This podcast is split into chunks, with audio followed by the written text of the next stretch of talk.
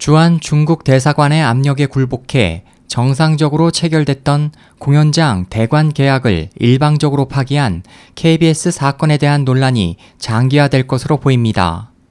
5월 6일부터 8일까지 서울 여의도 KBS홀에서 진행될 예정이었던 미국 션인 예술단 내한 공연이 무산된 데 대해 공연 주관사인 사단법인 한국 바룬타파 브라케는 6일 청와대 입구에서 한국의 문화 주권을 찾아줄 것을 대통령께 청원하는 긴급 기자회견을 개최한 데 이어 8일 오후 2시 여의도 KBS 본관 앞에서 또다시 기자회견을 가졌습니다.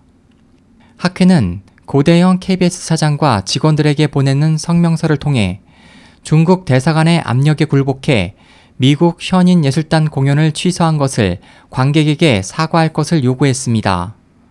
성명서에 따르면 지난해 말 KBS는 미국 션윈예술단 내한 공연 주최사인 NCM 뉴 코스모스 미디어와 대관 계약을 체결했습니다.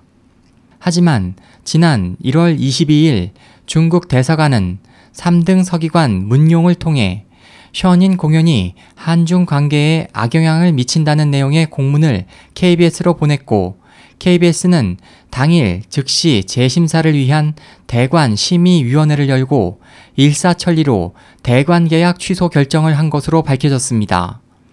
이에 대해 NCM은 KBS를 상대로 서울 남부지방법원에 공연장 사용 방해 금지 가처분 신청서를 냈고 지난 4월 19일 법원은 신청인의 청구를 받아들여 인용 결정을 내렸습니다. 하지만 KBS는 이의 신청을 했고 중국 대사관으로부터 받은 공문을 자료로 법원에 제출했습니다. 당시 공문에는 현재 중한 관계는 역사상 가장 좋은 시기에 있다며 한국의 대표 언론사인 KBS는 한국의 이미지를 지키고 한중 우호 관계를 지키기 위해 션인 예술단에 공연장을 제공하지 말아야 한다. 만약 대관할 경우 양국 국민의 우호적인 감정을 해하고 양국 관계 발전과 양국 각 영역의 교류 협력에 불리하게 될 것이라는 협박성 내용이 들어 있었습니다. 학회는 이에 대해 KBS는 중국 대사관이 파롱공 탄압이라는 자국의 인권 문제를 감추고 순수 문화예술인 션인을 정치적으로 몰기 위해 제공한 거짓 정보를 그대로 믿고 이를 법원에 제출하고 법원도 이를 그대로 받아들인 것입니다. KBS 측이 현인 공연으로 정치적 중립을 지켜야 하는 공영방송사의 품위를 해할 우려가 있다고 언급했지만 중국 대사관의 개입으로 결국 KBS 측이 스스로 정치적 중립을 지키지 않아 품위를 해치는 결과를 초래한 것이라고 지적했습니다. 학회는 또 법원은 션인 공연을 하게 되면 한류 콘텐츠에 중국 수출길이 막혀 엄청난 경제적 손실을 볼 것이라고 주장한 KBS 측의 입장을 받아들여 결국 원 결정을 취소하는 결정을 내렸습니다. 그동안 많은 시간이 있었음에도 KBS가 교묘한 방법으로 재판을 진행하며 의도적으로 시간을 끄는 것을 법원이 묵인했고 결국 장기 연휴를 앞두고 근무 종료를 2시간 남겨둔 5월 4일 오후 4시쯤에야 결정을 내려 채권자는 사실상 항고 기회마저 잃고 말았습니다. 상식을 벗어난 이번 판결에 대해 익명을 요구한 일부 법률 전문가들은 개탄스럽다. 사법부에 대한 신뢰가 완전히 깨졌다며 분개했다고 밝혔습니다.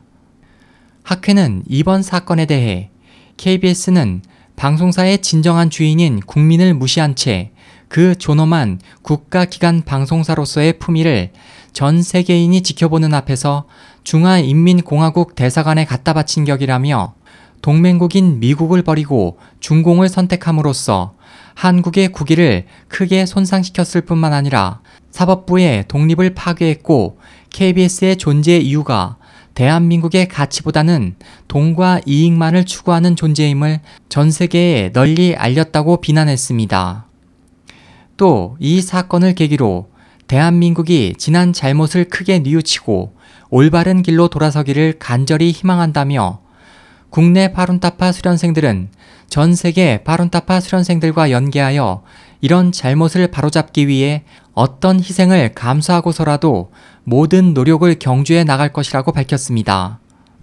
이날 기자회견은 KBS홀에서 예정됐던 션인 서울 공연 시작 시간에 맞춰 진행됐으며 사건 정황과 성명서 발표 후 고대영 KBS 사장에게 성명서를 전달하면서 마무리됐습니다. 이날 기자회견은 매우 질서정연하고 차분히 진행됐지만 KBS는 많은 직원들을 내보내 정문 입구를 겹겹이 봉쇄하고 의무 경찰까지 배치시키는 고압적 태도를 보였으며 고대영 사장에게 성명서를 전달하는 과정에서 사복 경찰까지 동원해 막으려 하는 치졸함을 연출하기도 했습니다. SOH 희망지성 국제방송 홍승일이었습니다.